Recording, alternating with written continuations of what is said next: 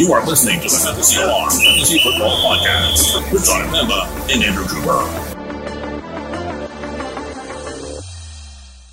What is going on, everybody? Jon Impemba here with Andrew Cooper. This is the Quick Out Fantasy Football podcast recording here a day or two before the Fantasy Football Expo. Coop, you and I will be in Canton, Ohio for the FF Expo, getting to network and connect with a bunch of our friendly fantasy football analysts. We'll say that we uh, we interact with on a day to day basis on Twitter. We get to represent the Fantasy Alarm brand. We're gonna have plenty of Fantasy Alarm family members there as well. Howard Bender, Adam Rovinus, Colby Conway, Ryan Hallam, yourself me, Kev Tompkins, Britt Flynn's going to be there, and even Justin Fensterman is making the drive up. So we're going to have a pretty stacked crew of family members there representing at the FF Expo. So we figured, you know, why not get a podcast out beforehand, breaking down something that I know that you're pretty passionate about, something that you've studied and analyzed, and that is the target totem pole. So that is what we are going to be discussing today and the impact on and the of targets when it comes to fantasy value.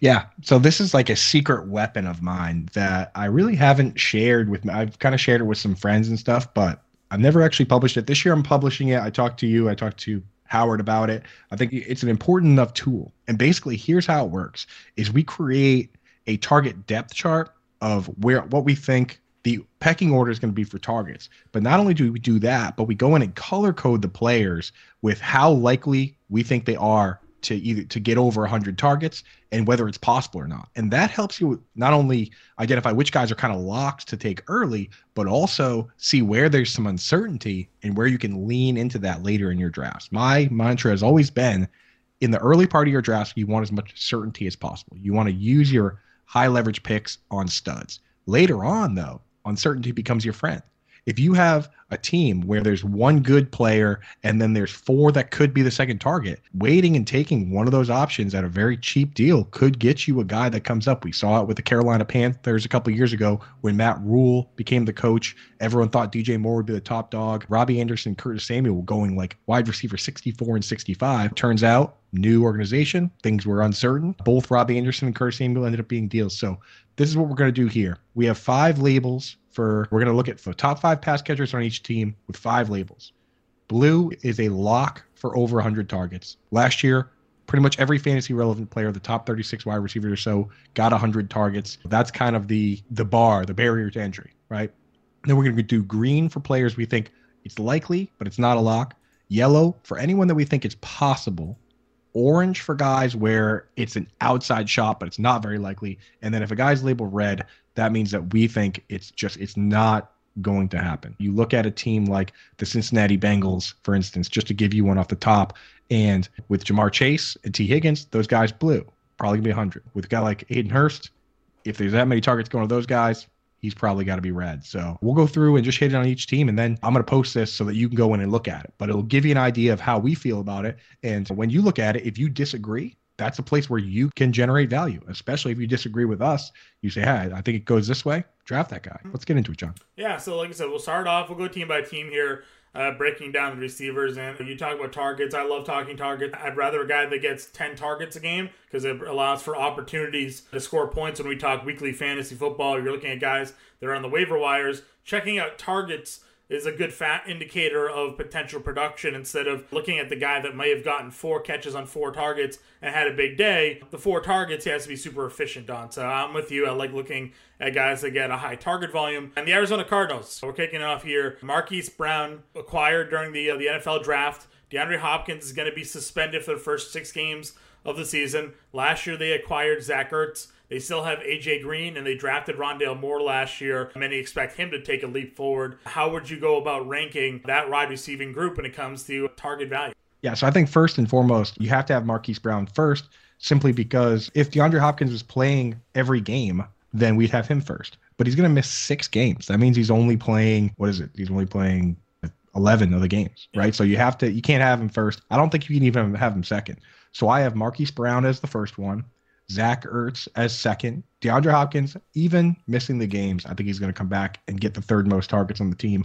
And then you round it out with AJ Green and Rondale Moore. And net, not the ranking itself for some of these guys isn't necessarily as important when you look at the chart if the colors are the same for certain guys, right? If there's two guys and they're both blue, we don't know for sure who's going to get more targets, but we project them to be towards the top. Same with the second. If you have the guys in spot three, four, and five, and they're all yellow or orange, that means there's some uncertainty as to the order, and you kind of can potentially lean into the later guys. So for these guys, I'm thinking Marquise Brown, blue, lock for over 100, John. Yeah, I think so. I mean, you're just looking at that offense in general, and you looked at how the offense ran last season. Even once DeAndre Hopkins comes back, he'll sure he's going to be a guy that gets the majority of the targets.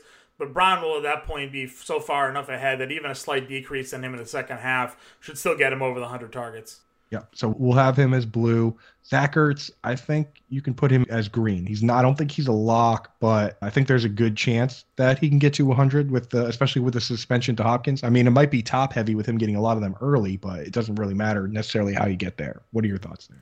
Yeah, listen, I think that proved last year that when Hopkins went down with that injury, he was among the best tight ends in fantasy football. And he proven that he and Kyler Murray actually have a really good connection with one another. So I'm almost a little bit more bullish on Ertz just in general as the fantasy asset this year. And it wouldn't shock me knowing how much that we think that the Cardinals are going to throw the football, if Ertz can still get over that 100 yard, oh, sorry, over that 100 target mark, even when Hopkins is back, even with Marquise Brown playing alongside of him this season.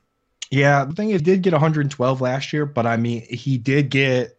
We didn't get a, a very big sample size of games with Hopkins. So while I am a believer in Ertz and I'm drafting Ertz and I wrote the article on all that, we got I feel like we have to be as objective as possible with this uh, with this sheet and as conservative as possible I think saying he's likely to get over 100 is the conservative answer versus a lock. Sure. For the blue ones, there's enough guys that we know they're going to get 140 or 130 targets. And those guys, I think, is where you put you slap the blue on there and call him locks. If it's a guy that we say, I think he can do it or I think he will do it, those will make him green. So we got Brown as blue, Ertz, green. Hopkins, I'm putting as yellow, where it's possible for him to get over 100, but you know he's only playing 11 games, so that's a serious target share. We're talking like eight, nine targets a game. Yeah. And then AJ Green and Rondale Moore.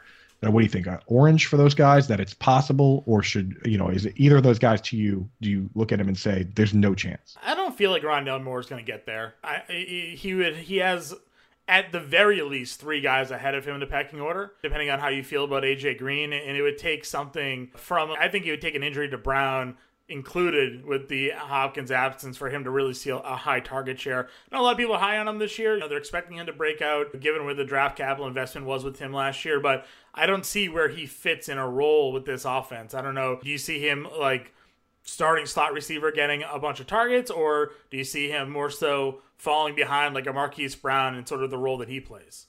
Yeah, so that's the real problem is that I think he's going to be a guy like on first down when you start the game, you're pulling out all the stops and you have him slot. But what, he was really bad at, at run blocking last year, and you saw it not only in the stats from Pro Football Focus, but in the highlights too. Like one, he had one opportunity to really prove himself, and he got a, a holding penalty that that could have been a huge play for Kyler. So I think that he does end up coming out. He's the guy that comes out of the game when you are going three wide receivers or you're going with blocking sets. So, I mean, if DeAndre Hopkins wasn't suspended, both AJ Green and Rondale Moore we would be red for sure on this chart. So yeah. I say, you know, what we're basically doing here is we're bumping Green up to orange, and that's fair. So I think that that looks pretty good. Yeah, because to me, Green is going to start in place of Hopkins here until right, Hopkins he's gonna, is back. So exactly, he's going to be a full time split end. He's the big guy that can mm-hmm. tether his foot to the line. He'll be out there every snap. Okay, so yeah, so let's go down to the Falcons. Yep. So Atlanta, this is obviously uh, I think a big point of contention for most. Atlanta Falcons: Kyle Pitts, Drake London, Cordarrelle Patterson, Bryan Edwards, and Olamide Zaccheaus potentially there is your top pass catching options. Marcus Mariota at quarterback. I think we can certainly lock in Kyle Pitts. Not, I'm not going to argue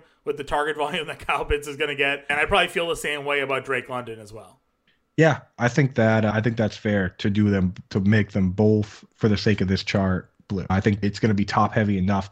And with some of these guys, it's it almost ends up being by, by default, right? If this team still had if they didn't if they didn't lose Russell Gage to the Bucs, who then also lost Russell Gage, then there'd be more of an argument against making him blue. But in this case, I think it's top heavy enough that both those dudes are pretty much locks for over 100. And then after that, we're just sorting out where the rest of them go. And I don't think any of these other guys should even be yellow. I don't think anybody is even really in that range where you're like, yeah, it's possible. I think the only. I could potentially see is if they move Patterson back to a wide receiver and they just commit to the running backs that they have on their roster as a running back.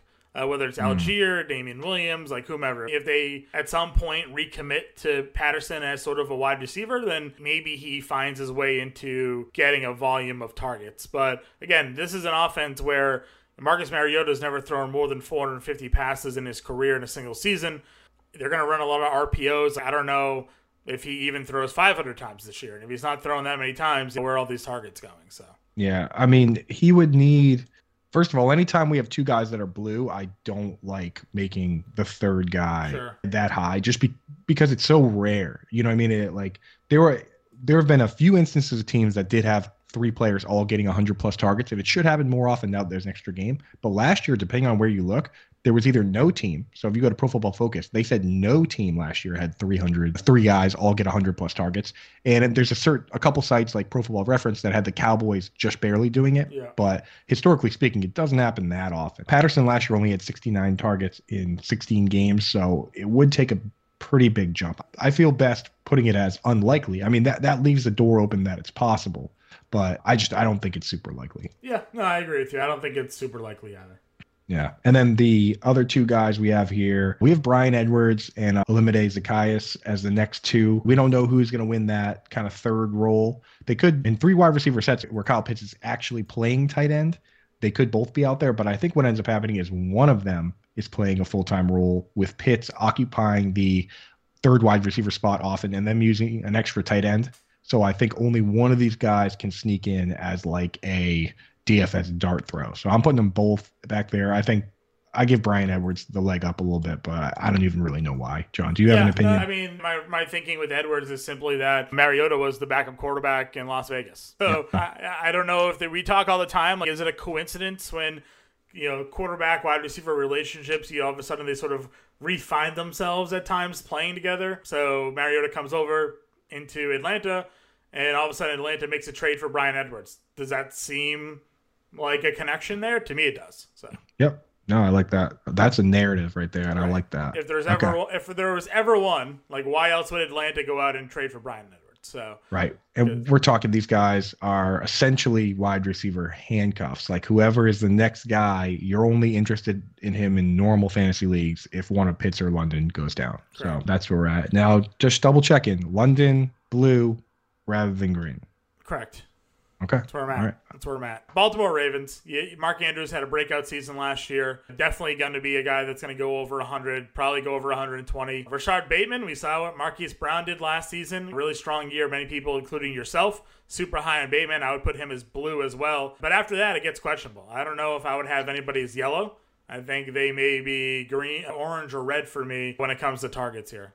Yeah, honestly, I mean, just I think they should all be red. I think the first top two because of the way the offense works, and I wrote about it in the Rashod Bateman article. If you go on our page or just Google Andrew Cooper or Fantasy Alarm Rashod Bateman, they use so many blocking tight ends and fullbacks. And Patrick Ricard last year was playing legit 60 to 70% of the snaps when he was healthy. We're not even talking like just half the snaps. Some of these games he was playing 70% of the snaps. Every time you use a guy like that, takes a wide receiver off the field. And every time Nick Boyle plays, takes a wide receiver off the field. So for me, like I look at it and I say, I would be shocked if J.K. Dobbins got 100 targets. It's just it's not something that that happens in this offense. It's not something that happens very often in many offenses. I mean, it's a couple years ago before Christian McCaffrey came around, there were like two dudes in the history of the league as running backs that had 100 targets. It was like LaDainian Tomlinson and Larry Center. So like for me, the guys that I'm putting as even possible to get 100 targets, they got to be they got to be like stud receiving backs. So Dobbins, I don't think it's possible, and I have him third. I don't know if you think Duvernay or Nick Boyle or somebody Nah. should be ahead of. No, you, you No, like the yeah, this is a run heavy offense, and they have a very consolidated target share, so I don't see a reason to have anybody else even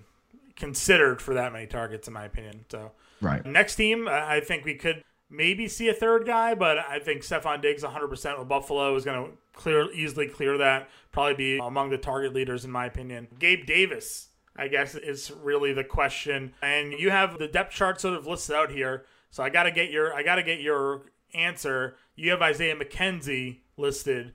Obviously, going into the year, a lot of people were in on Jamison Crowder. McKenzie getting the bigger camp hype. Is that how you're looking at it? That's how I'm looking at it. And I believe that the Bills had to give a depth chart to reporters and they had McKenzie in that spot. So I wasn't on Crowder, but as of now, we have to go with, you know, what we're hearing and seeing. But if it changes, then we'll change the chart. We're going to do our best to keep this updated. But for now, we have to assume that McKenzie's in that slot spot just because he's been running ahead and that's how they have him on the chart. So for me, I got to have him in that position, whoever it is, whichever guy moves in that right. spot. And then Crowder could even be fifth, but I have James Cook here just because I think if they wanted to get J.D. McKissic, couldn't get him. They went out, they drafted James Cook. I feel like they're going to use him. So the question here ends up being Diggs, clearly blue. Gabe Davis, we can't put him blue. The guy has his best season so far, 35 catches. Do you think he's li- a, a likely over 100 guy or a possible over 100 guy? I think he's likely an over 100 guy because they didn't bring in anybody to yeah. replace that role. I mean, I think he's going to get it. Again, I know we're talking about likely, we're not trying to talk certainties, but Cole Beasley is a guy that has gotten over 100 targets like in this offense. We've seen the number 2 receiver in this offense be someone that has success, right? 3 straight years over 100 targets for Cole Beasley. They didn't bring in anybody really to replace Emmanuel Sanders or John Brown. You got those guys that were there before. They kept on bringing someone in. Now this is Gabe Davis's role, right? So if somebody else has to get 100 targets on this offense next to Stefon Diggs, to me, Davis is the guy that steps in there and does. This. It's likely him. And then for the other two guys, I would just say that because James, sorry, because Cole Beasley got 100 targets in that slot role, I'll say that whoever's playing that slot role, it becomes possible. So for me, I don't. I'll label Dawson Knox as yellow, saying it's possible, and Isaiah McKenzie yellow, saying it's possible. Everyone else, unlikely. Uh, or I mean, I would just put, go as far as say it's not possible. So for like James Cook, I don't think he's getting 100 targets. He'll be labeled red. So you cool with Knox and McKenzie being labeled yellow because it is. I mean, like last year, the Knox would that, be surprising, but I could see it. It could happen. It could happen. That's it feels like a long shot, though. I don't know, man. He last year he broke his hand and he had 71 in 15 games. I mean, it's yeah. I mean, it could be. Again, they're losing. They lost their flanker. I was a guy that was off Knox, but this year I just think that the uncertainty with the whole moving forward with no flanker, like they had John Brown, they had Emmanuel Sanders. Now they're moving Davis over to that role. I think it, it for me, I think it's it's possible enough. That's fine. He was on a 17 game pace for 80 targets last year. So, and when you like, I like to kind of also have a check and balance thing where I do the math on on where it. I mean, yeah, I mean maybe he should be. Do you think Isaiah McKenzie should be ahead of Dawson Knox on this sheet? I would think that they would probably throw to the receiver over the tight end more, in my opinion. Okay. I'll switch it right now. And we'll make Dawson Knox orange. Because, I mean, even Emmanuel Sanders last year was on pace for almost 90 targets over 17 games. So they throw to the receivers in this offense more than it yeah. seems like they throw to the tight end. So they also throw a lot. Josh Allen throws a ton. So you know, targets are definitely going to be there. Carolina Panthers, DJ Moore. We know what his target share has been like. Christian McCaffrey, if he's healthy, 100 targets seems almost a lock. I think I don't think we're going to give him the blue, but he probably as big of a probably a good chance of being blue. Robbie Anderson, Terrace Marshall, and Ian Thomas round out that group. Yeah, I think you got to make you got to make DJ Moore and Christian McCaffrey blue. I mean McCaffrey when hell like because we're not projecting injuries into this unless the guy is actually hurt or out. So like Michael Gallup right now is hurt, so we're going to project that. Christian McCaffrey's not hurt, and when you look at what's the uh, David Dr. David Chao has a website now where they include all factors and try and come up with an injury score that they think whether they think guys going to get hurt or not. And I saw that he's a 95 out of 100 on that site, which I don't really know the scale or the intricate details, but from what the tweets about have been saying is that they don't think that the rolled ankle from last year is something that at this point is a big risk of re-injury any more than any other running back just for playing running back. I'm willing to put it put it there. Robbie Anderson probably because those two guys are blue, he can't be higher than yellow, I don't think. I agree. I mean, he did get a lot. Of, he had 110 targets last year, but obviously no McCaffrey changes that. Yeah, and then we rounded out Terrace Marshall. Probably should be red. I'll put him. Ian Thomas. Marshall, in my opinion, is better than Robbie Anderson, but I don't think they're going to play him that way. So I know huge hit to Terrace, Terrace Marshall that they fired the coach from LSU that was the offensive coordinator there, Miles, because that was his in, right? Like you have the offensive coordinator and then you draft the player that played for him in college that was terrace marshall's like direct line to to move up quickly and then once they fired him it, it i mean you have to say that it, it hurts him a little bit it, they changed the offense from one that he knows and now it's kind of a big changing course. So that was a setback for him at least. But I still like him in Dynasty. I'm holding on to him. Yeah, that's fine. Let's do the let's do the Bears. All right, so the Bears is, is interesting because we have Darnell Mooney, top guy last year. Cole Kmet, a guy you and I both are big fans of. David Montgomery, the running back, I feel is a question because we've heard that they like Khalil Herbert. They're going to use rotate both running backs and how they're going to run that offense. Plus, if then we know that mobile quarterbacks don't tend to throw to the running back often, and we know Fields is expected to run a lot. You have Byron Pringle, you got Velus Jones that they drafted in the second round this year. So yeah, this one, bro. I think this it's one. Darnell Mooney, and then maybe Cole Kmet, and then I don't even know if the, if the others would get there. That's what I'm saying. So I'm thinking Mooney Blue. He had 140 targets last year. He's getting 100. Cole Kmet had 93 last year. I can't put him blue because I can't guarantee the targets, but I think they're going to be there. So he's green.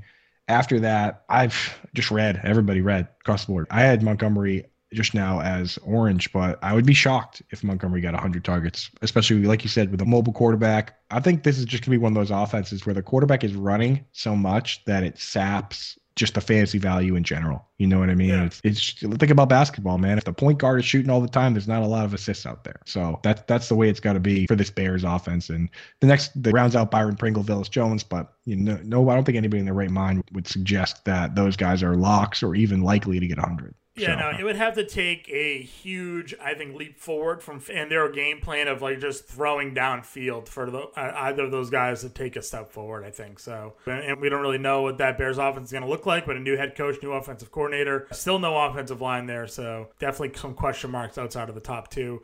We don't have question marks really though with the next team. That's the Cincinnati Bengals. I think Joe Burrow may contend to lead the league in pass attempts this year, truthfully. So you have Jamar Chase, you have T. Higgins, you have Tyler Boyd. I think the first two should be blue.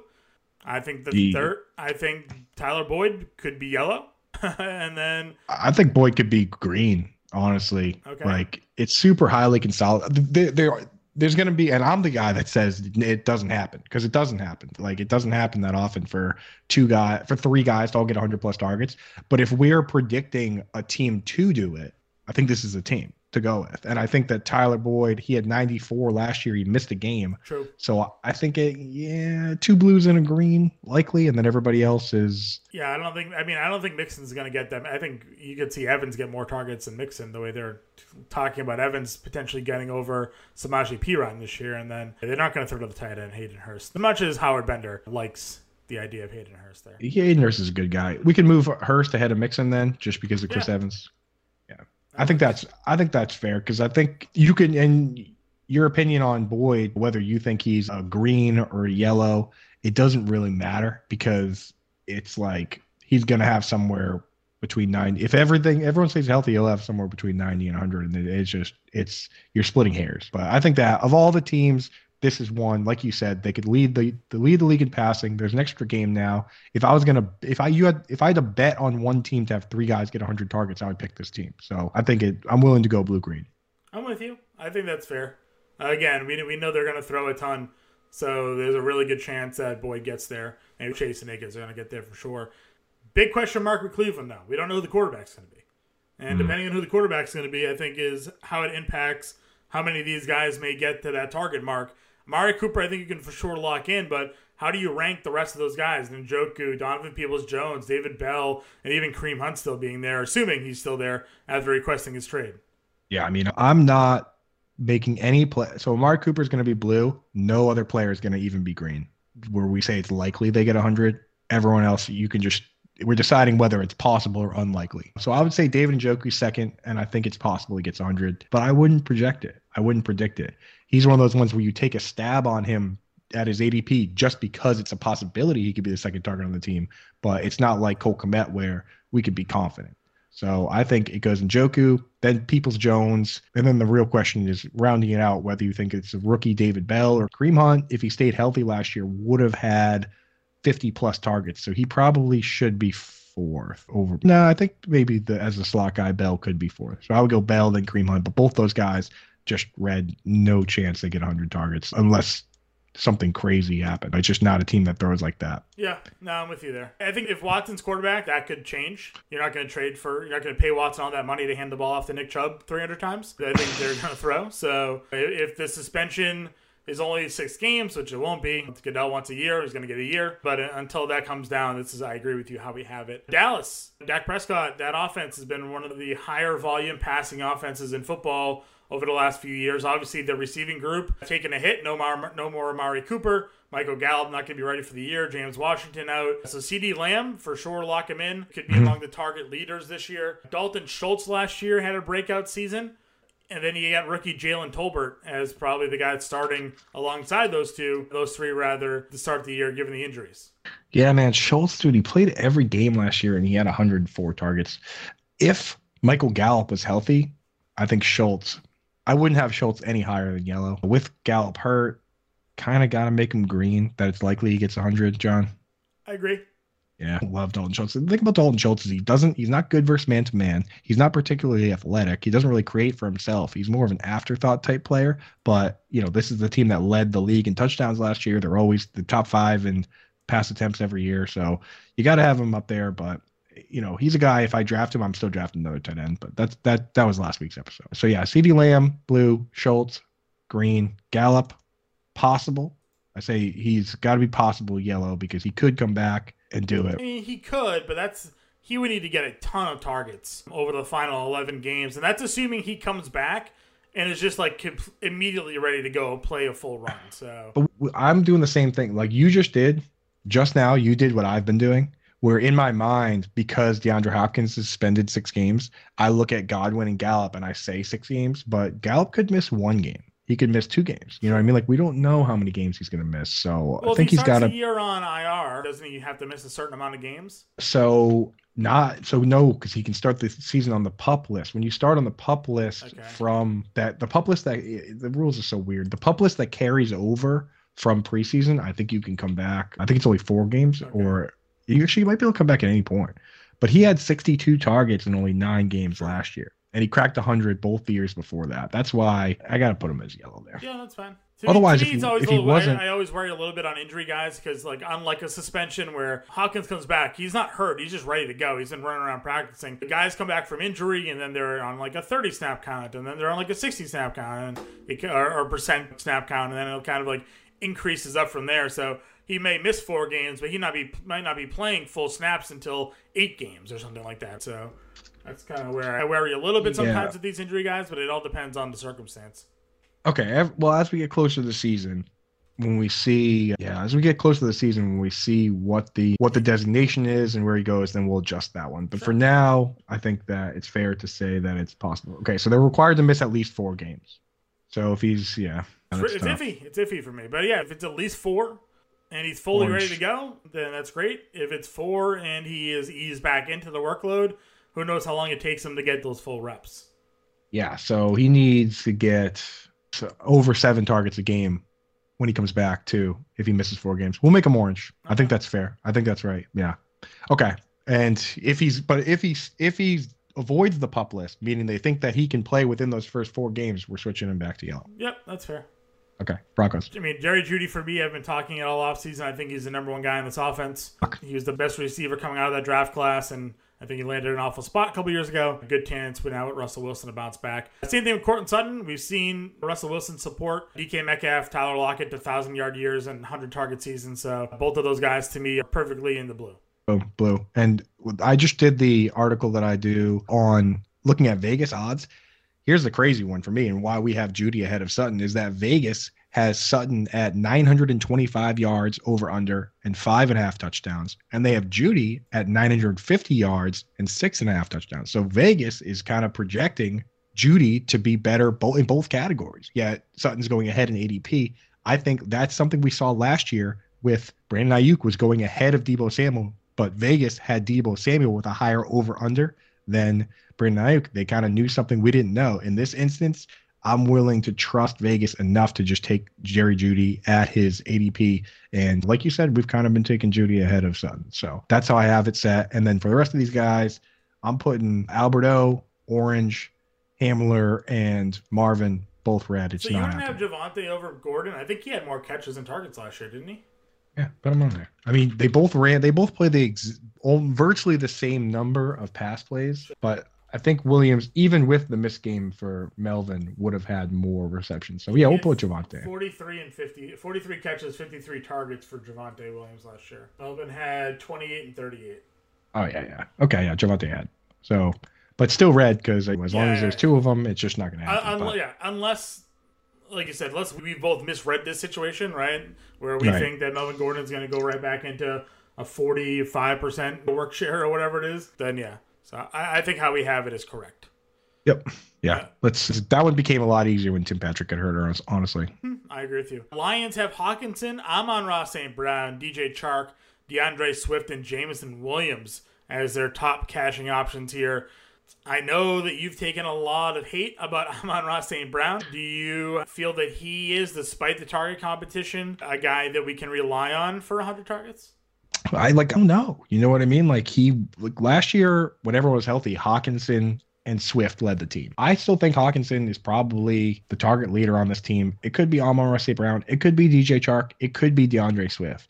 And Jameson Williams, we don't know. It could just be that when Jameson Williams comes back, he's the best player on the team by far. You just you never know with these teams that were complete skeleton crews one year, which is devoid of talent, and then next year when the talent comes in, everything shifts. Like the biggest example was with Jared Goff when they were on the Rams. Like Kenny Britt had well over 100 targets, he had over a thousand yards, but they were kind of tanking. They were still doing a rebuild. Then when they brought in all the wide receivers like Robert Woods and, and Cooper Kupp and all these guys, like it was clear that Kenny Britt was basically just the one-eyed king in the land of the blind. Yeah. So now that we have these guys coming in, a lot of hype about DJ Chark making all these diving catches and stuff. For me, I like when you people look at this, they might care who's first. TJ Hockenson, Amon Ross St. Brown. To me, it doesn't matter. I think all these guys, all four of these top guys, are in my opinion are yellow, where it's possible that they all get over 100 targets and we don't know for sure. So I think it should be Hockenson, Amon Ross St. Brown, DJ Chark, D'Andre Swift, all essentially on the same tier in terms Yeah. of who could get the most targets, all yellow, as in it's possible. Throw James Williams at the end as unlikely. With you. Yeah. Next group could be a similar situation, right? Allen Lazard, Aaron Jones, Christian Watson, Romeo Doubs, and Randall Cobb for the Green Bay Packers. We don't know necessarily who's going to be the uh, the top guys here. Right now, Watson's been dealing with an injury. Doubs been popping up in practice. A lot of people are expecting Allen Lazard to step in and be that number one receiver.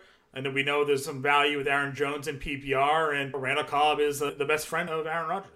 Yeah, it's a mess, man. I'd be willing to put just with all the talk of from Rodgers himself of Lazard saying of him saying now Lazard gets to be the number one wide receiver and like he used to have to block a ton. Now he gets to catch passes. It's kind of interesting that he's saying these things. He's saying a lot of things that fantasy gamers say. Rodgers coming out saying there's going to be just as many targets and touchdowns. It's just a matter of where they go now. That's the fantasy gamer thing to say. Yeah. Quarterbacks don't usually say that. So I'm willing to put Lazard as green, as in he's likely, and then I don't know. I think Aaron Jones is the most possible to get 100 after him. I don't know what your thoughts are on that, but he's been the he's been he got the second most targets on this team in 2020. So I mean, but it might be another case where it's unlikely. I mean, who do you, who would you have second out of these guys? Watson, Romeo Doubs, Cobb. No, I think I think as you have it is probably how I would consider it. I mean, unless Watson is maybe ready to go, but he's depends on how much time he ends up missing, in my opinion. So I, I think Aaron Jones could be that guy this year. I really do.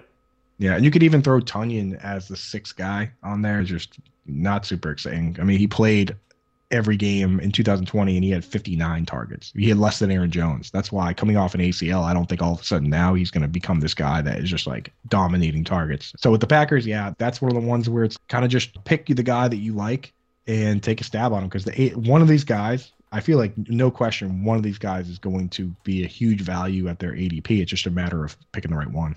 Yeah, I think that's fair. And that's I mean, right now a lot of the a lot of the people are kind of moving up, so it, it would be interesting to see how it breaks down. What are your thoughts on the next team with the Houston Texans? Yeah, this one, Brandin Cooks clearly blue. He's the best player on the team, and the only one that there's not a lot of uncertainty around. So for me, he's the top dog. He's blue. He's perennially perennially under undervalued in drafts. I think uh, he's the guy where you can feel good about taking him where he goes.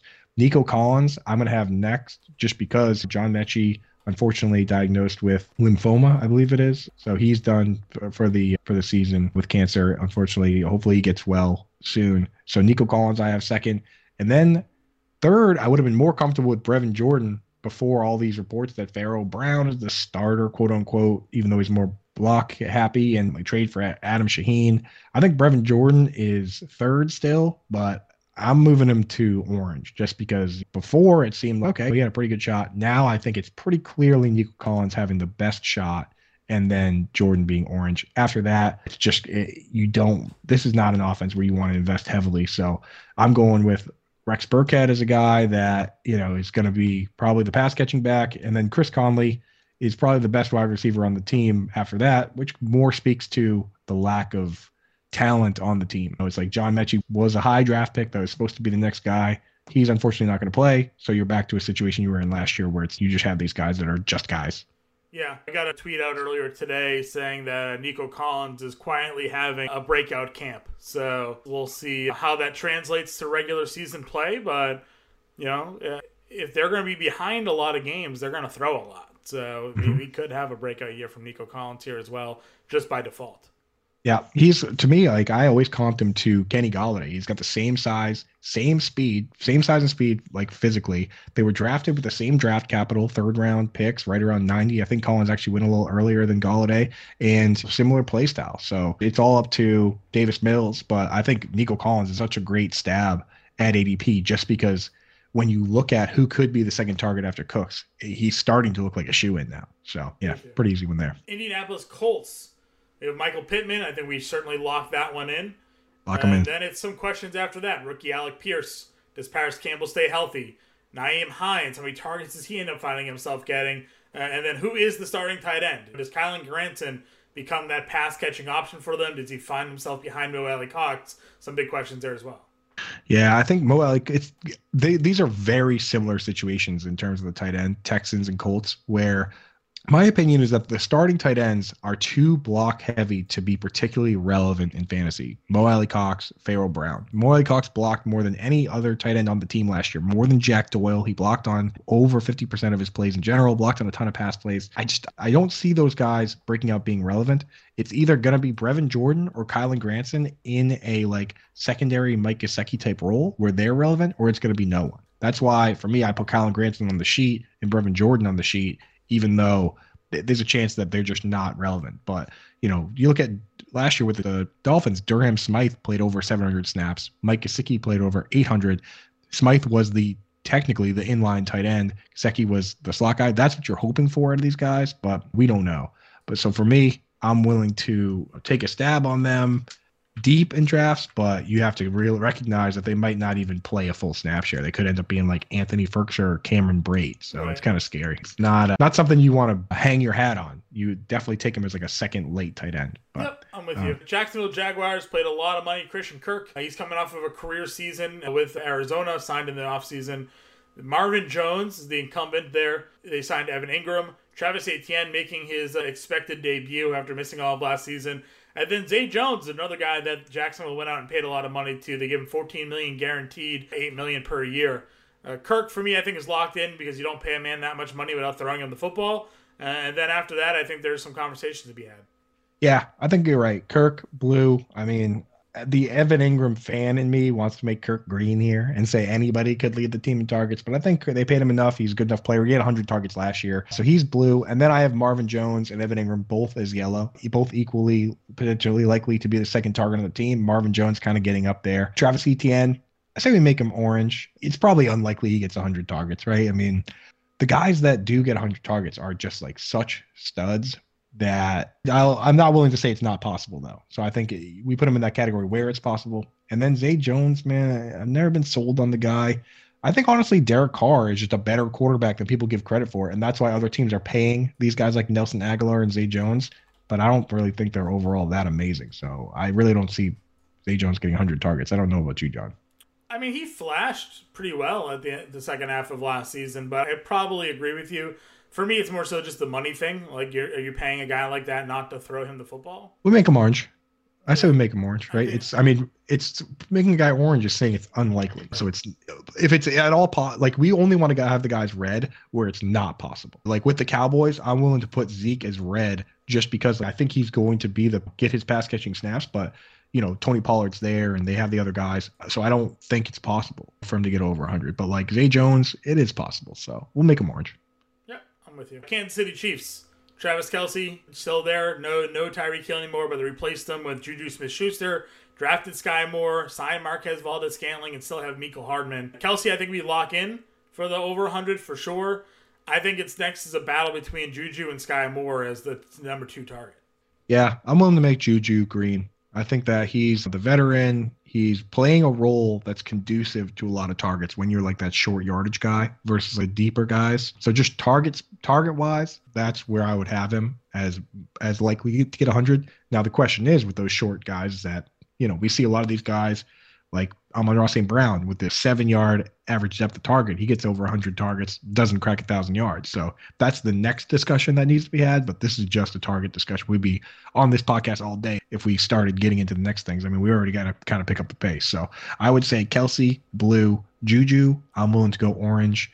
Sky Moore, yellow. Like I think it's possible he gets 100. And then with the two field stretchers, MVS and Hardman, unlikely. I mean, they could just because it's possible. Anyone, it's up for grabs. So you got a lot of color here. Some a lot of times what you see is you'll see a team where it's like the guys at the top are just blue and everyone else is red, or one guy's blue and everyone else is somewhere in that yellow or orange area. Which that kind of uncertainty helps you out when you're taking stabs later. But I think that for this team, it seems pretty clear that it's certain at the very top, and then it gets more uncertain as you go down. A team that does not get uncertain is the Los Angeles Chargers. Keenan Allen, Mike Williams, Austin Ekeler. I perfect think. example.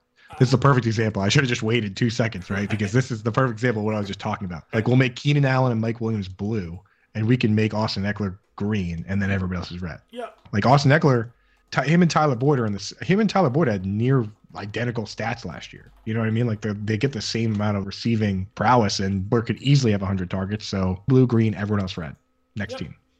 That one was that was the easy one, right? Yeah, that's the easiest one. The next one I think is also in that similar range. Los Angeles Rams got Cooper Kupp, 190 targets to his name last year. Allen Robinson, Van Jefferson, Tyler Higbee, Cam Akers, top two guys blue. The rest of that group maybe orange and red, right? Like yeah. Van Jefferson, orange, red Higbee, red Akers, maybe. I think that's exactly right. I think that's exactly right. You have to give the respect to Van Jefferson as the third guy with no Odell, no nobody else there. That it's possible, especially with a team that throws this much if, and and uses this many three wide receiver sets. You have to suggest that it's possible for Van. He could even be. Some people out there could have him as yellow. I just because of his field stretching role, I don't. He doesn't even need as many targets to be relevant. So I think he's. I think he's orange. I'm with you. Next team, where are we looking at when it comes to the Miami Dolphins? Yeah, Tyreek Hill has to be blue. Jalen Waddle, I think blue too, right? The public sentiment, he runs that low A dot stuff where it's largely possible. But I think it, it here's the question: you got to make Tyreek blue. Jalen Waddle is either blue or green, and what you do there really affects your opinion on Gesicki. Because if Hill and Waddle get over 100 targets, Gesicki needs to be orange if you have Waddle as a maybe 100 targets, then you can have Gesicki as a maybe unlikely type guy. But I mean, I think you know, honestly, I think those top two guys are blue.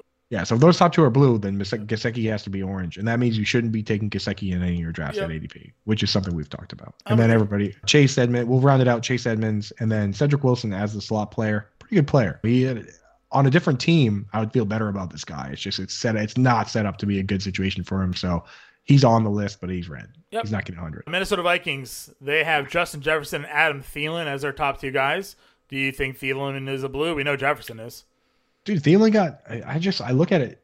Thielen rolled his ankle in week 11. He came back and kind of played in two games, but he had 90 targets in those 11 games. Even if you want to play those, if you want to, want to count those other two games, one of them he played nine snaps in, he got 95 sure. targets. For me, I don't see why Thielen wouldn't get 100. I'm with you. I, I just know I that uh, people continue to tout the downfall of Adam Thielen now for three years. So I know. Yeah, awesome, man. I mean, he looks. I've watched videos of him camp. He looks like himself. You know what I mean? So as long as he doesn't you know, get hurt, it was a hamstring problem two years ago. It was the ankle last year. He's fine. The year before, people keep saying he missed games. The year before that, he had COVID. That's not. That's an illness. It's not an injury. So, right. but I'm willing to put KJ Osborn as orange. There's a possibility he busts out as like this. Eh, I don't know. He's a fifth round pick. Yeah, well, people are high on him because they're low on Adam Thielen. That's all it is. Exactly. The new coach uses a lot of three wide receiver sets. It's the guy from Kevin O'Connell comes over from the Rams, and he's using three wide receiver sets. That's so, why he has so to be he orange. becomes the Van Jefferson of this offense. Like, Exactly. Fantastic. Yep, looks that the did, same. That I- did nothing for fantasy the majority of the time. I Uh, think that, and I think that's fair in our chart for us to look at those two offenses and have them the same color codes because Right. it's the same offense. Yep. New England Patriots, big question marks here. DeVante Parker, Jakobi Meyers, top two receivers. Hunter Henry last year tied for team lead, league lead in touchdowns for tight ends. Kendrick Bourne and then Pierre Strong is the rookie running back, sort of taking over the James White, expected to take over the James White role. We've seen a lot of good reports out of camp about second round pick Tyquan Thornton as well. Do you think that he may find his way into a bigger role this offseason, or do you kind of like how we have it laid out with Parker, Meyers, Henry, Bourne as the top Yeah. four? I think Tyquan Thornton is a. It's the problem is the type of player he is. He's a thin, speedy field stretcher type. So he's in the same camp as Agholor. If you give those guys, if you were to give him 150 targets, then he's Tyreek Hill with the type of routes. yeah. You know what I mean? He's definitely an interesting stab in best ball, but I just don't see him getting those targets. And Sure. this team for me is going to look a lot when you look at the sheet, and we're going to have the sheet up by the time this podcast is out, hopefully, so that you can look at this while you're listening, if possible. But this team's going to look a lot like the Lions, where it's we don't know at the top. If we have DeVante Parker, Jakobi Meyers listed as the top two, we don't know. So those guys are all. I think those guys and Hunter Henry all got to be yellow. I I'd put Kendrick Bourne as orange, and then Pierre Strong even in the James White role, even if he has the full James White role all year, that's a big ask. So he's going to be red. Yep, I'm with you there. New Orleans Saints. This is the one where we might have maybe two blues. Michael Thomas, I think we lock in for blue. Jarvis Landry, I think probably in that conversation, likely going to be green. Green. Chris Olave, green. Do you like him yellow? First round pick, a lot of investment there. The Alvin Kamara situation with the suspension worries me a little bit, and then Marquez Callaway last year was their top target man, but now well behind on the depth chart. Yeah, this one's tough. Michael Thomas, I think he definitely gets blue, but Vegas has him low, 800 yard over under. A lot of I people are don't down know. on Michael Thomas. It makes no sense. He's done nothing but in camp but show that he's healthy. Today there was a report that he had four targets, four catches, four touchdowns when they were running end zone drills. So John, should we put some money on Michael Thomas to have more than 800 yards this year? listen, think we listen, should do we're, We're that. flying to the uh, Fantasy Football Expo. My layover is in Chicago, where sports betting is legal. If you don't think in my Hey. 90 minutes I'm getting on all the apps I can to start making some plays, you're dead wrong.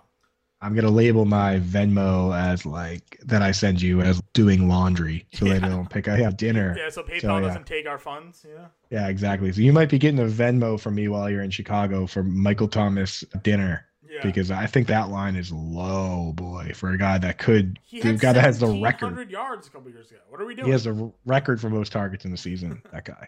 So yeah, Michael Thomas blue, Jarvis Landry green, Olave and Kamara both yellow. If they come out and say, hey, you know what? If they come out, they, this happens sometimes where they it happened with the StarCaps case, right? This is kind of dating how long we've been doing this, but there was a Star the StarCaps case was a Vi- Vikings players test positive for some diuretic, and they were able to set up the court cases where they came out and said these guys are going to be able to play the whole year. And they went to the NFC Championship game, lost to the Saints, who won the Super Bowl. Those guys got to play the whole year, and then one of them, they, they were like, "Okay, you guys are suspended for the first four games of next year." I think Kevin Williams just retired. It was like, "Oh yeah, you can take your suspension and cram it. I'm done." So they were able to play the whole year. That could easily happen with Kamara. If it does happen, I think we've got to move Kamara to to green or even the move the him one ahead. issue with Kamara, even though he led the team last year in receptions, was that Jameis Winston doesn't generally throw to the running backs, right? During his time with Tampa Bay, he never threw the running backs. Last year, he didn't really throw to Kamara all that much, so that's where my worry comes with there. Yeah, he'll probably still stay yellow in that. We'll just move. We'll, we'll keep him yellow. We'll move him ahead of Olave. Sure. And but I would think uh, you might have to move Landry to yellow in that case because it would be a little thin. But for now, Michael Thomas blue, Landry green. We like Landry a lot. Howard Bender likes Landry a lot. He's you know his ADP is not adjusted for the fact that he is on a new team that has a quarterback that he throws a lot of picks. We don't care about that in fantasy football. You know what I mean? This guy's thrown for 33 touchdowns in a season. He's thrown for 4,000 yards. Like Jameis Winston can throw the football. Yeah, I'm with you there. Giants talking about uh, Howard Bender. He's a Jets fan. His wife is a Giants fan now. Kenny Golladay, Kadarius Toney. Saquon Barkley, who are people are just jonesing over right now on Mhm. fantasy football Twitter. Dale Robinson and Ricky Seals Jones is kind of how I have that depth chart playing out, but it could really be anybody at tight end. Yeah, it could be Daniel Bellinger, the rookie. He, I've been hearing good things. Ricky Seals Jones hasn't practiced seven seven straight practices, so he it's tough to make the team in that situation. It's not like we're talking about a guy who's been there. So I don't think I'm willing to put anybody here as blue. John, I mean, is there anybody that you say look at it and you say that dude's definitely getting 100 looks? No. Yeah, me neither. I I'll mean- put Kenny Golladay screen. I think I'm willing to do it. I think he's I mean, if uh, Toney's healthy, I think he gets there. But he's such I a think I weird would probably put that Green. I think I would put Toney Green. Kadarius Toney's the weirdest player in the league now. Like I love him. Like they should have a camera on that guy at all times. Like he just He's exciting. he Remember last year, everybody thought he was the worst draft pick ever by the Giants. They couldn't believe they took him where he did. And then he started playing at like that 185 yard game. They're like, that's oh, crazy. he's a round pick that is great in space and can make big plays. And now he's, He's- everybody's like favorite, like fifth round darling or wherever he's going to draft. So yeah. Anyways, He's he's a high upside, crazy high upside play. That's why anybody that's in the second column here, whether they're doesn't matter if they're green, like all the guys that are blue are going to go early. You know what I mean? Like you're not getting a discount on Higgins or Drake London, but anyone that's in the second column of this chart that's yellow or green, I mean, the upside's there for those guys. Yep. Kadarius Toney, the upside's there. 189 yards catching the ball from Mike Glennon. Yep. But Barkley, got to make him yellow. He's that he's that kind of guy. Yep. And then Wan'Dale, orange. yeah, one that's going to be orange for sure. Jets got Elijah Moore, got Garrett Wilson, Corey Davis is your top three wide receivers there. You willing to do it? You willing I'm to do willing the to blue? put Moore as blue. I am. Willing to put Moore as I like blue. it. I I, like think that. the yeah, the next two are probably yellow, or Yeah. one's yellow, one's orange. I don't know how you feel about Corey Davis, but we know he's going to be on the field a lot. I don't think Uzomah gets 100 targets at all. And then the question is, do you think Berrios or Michael Carter is the next guy in targets after that? But either way, unlikely to Yeah. get 100 targets. I think what happens with that fifth spot is you get the mo and this is why we can't I can't make Garrett Wilson green either. Is that you have these like second tight ends and fullbacks. And that's what's pla- plagued the 49ers in having a third wide receiver. So it's Tyler Conklin's name is not going to go anywhere near this list, but you know, if he plays 50% of the snaps or 40% of the snaps, that is taking a wide receiver off the field. So you definitely can't have Berrios there, and it's going to hurt one of Wilson or Davis. So I think Elijah Moore, blue, as a guy we think is going to be full time, but there's possibility that Moore, that no one's playing a full snap share. I don't know. I'm willing to put Moore as blue and Wilson and Davis as yellow as possible. But that's the scary thing for everybody else is that a lot of these teams, they just rotate a fullback and a second tight end and a slot guy, and it's just a big mess where everyone gets like 40 targets. Yep, I'm with you there. Raiders, Davante Adams, lock him in, 100. That's fine. Mm-hmm. Listen, we've gone back and forth. I think Waller's getting there. I think likely, sure. Renfro's a possible for me. And then the next two are in red Kenny and Drake, Keelan Cole. And we don't even know if Keelan Cole's the next guy. He's just the next guy on the depth chart. I don't think he gets there. Yeah. Yeah. And I mean, like, we don't have, there's no team on this sheet that has one guy that's blue and two guys that are green. But this team is the one that I would consider the most for that. Like, I, Adams has to be blue and Waller has to be green. So the question is whether you think Renfro is likely to sneak in with 100 or possible for him to get 100. What do you think, John? Should we do this as a the, the singular blue green team, or is that pushing too many possible I or mean, they're likely hundred? throw a ton, 100% there. Yeah, I mean, sure, maybe Renfro's likely. I think it's more possible, but likely. He's such a low A dot guy that even 100 targets for a guy like that, that might translate to 800 yards. Like he might be. I think this is just a configuration that allows one of the rare configurations that allows for a blue green situation where it's. I'm willing to say likely for both those players. Sure. Eagles have AJ Brown, Devonta Smith, Dallas Goedert, Kenneth Gainwell, and Quez Watkins. Uh, I think we lock in Brown there. I think then because of the passing volume though, after that it's I think maybe we go yellows. I don't know. How do you Yeah. think Smith and Goedert get get hundred targets here? Yeah, I mean, for anyone listening, looking at this a ton last year. That's the thing. So for anyone listening, looking at this chart, picture Devonta Smith as like a yellow green and Dallas Goedert as like a goldenrod that's almost like orange ish. Because I do lean more Smith than Goedert. Some of these situations where it's two guys and they're both yellow in the two and three slot, it's even. This one I don't think is as even. I'm almost willing to put Devonta Smith as green just to differentiate, but Yeah, probably gotta be yellow. Probably gotta be yellow. I don't know, John. Smith, green or yellow? You make the call. Yeah.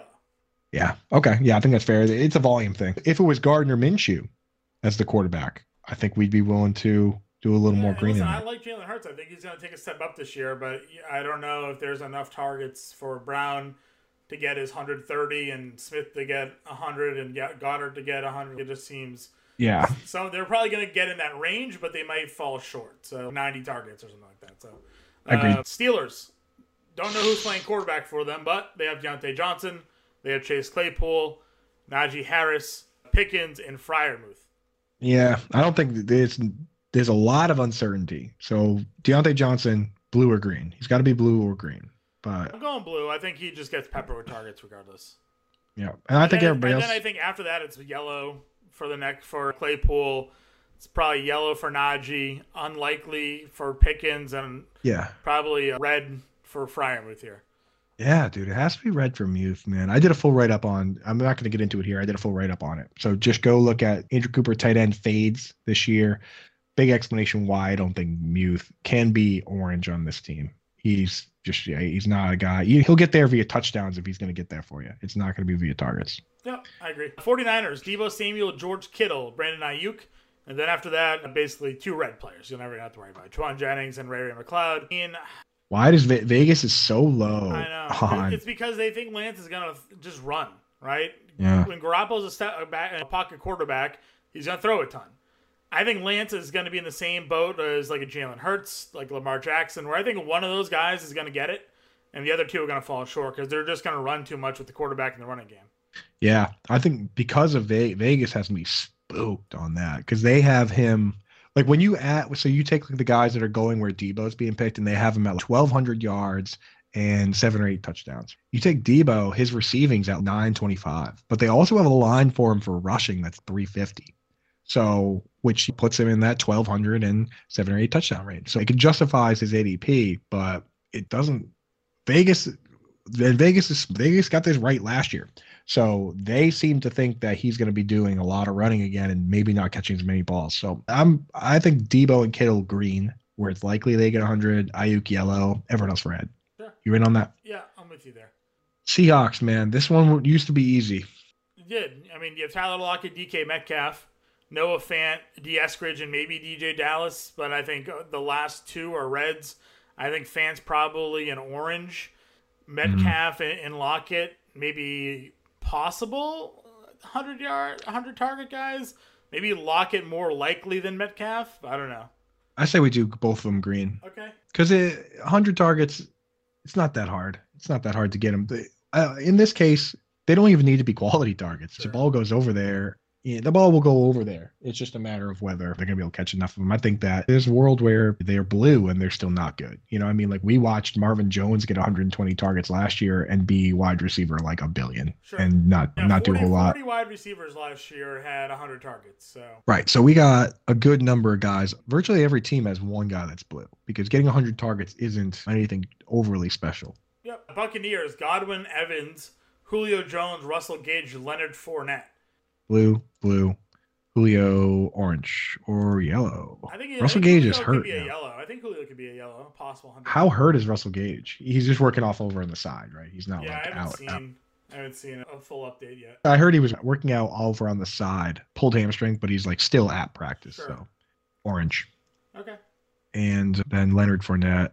You know, he's, Probably he's on a lock for uh, under 100, but he's very involved in the passing offense. So. exactly running back. You have to be like a stud to be to I mean, even be to him- considered. Didn't they throw him 100 times in Jacksonville? Didn't he get there? Or was it close? Let's see. Leonard Fournette. I don't. It was Yeah, to but he- they did one yeah, year. They did one year. 100 on the dot. Last year he had 84 in 14 games. yeah, still.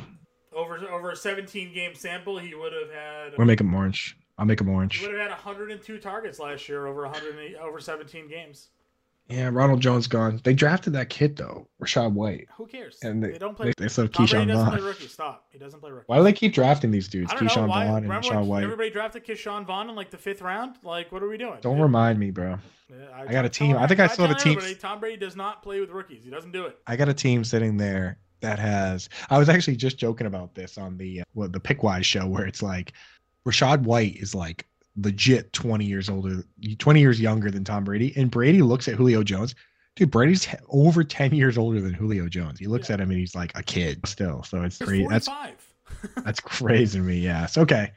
All right. Yeah, I'm willing to do that. If we're gonna make Julio engage orange, then we can make Fournette Yeah, orange. Tennessee Titans, Robert Woods. I think we probably lock that in for me. Yeah, I think he gets in.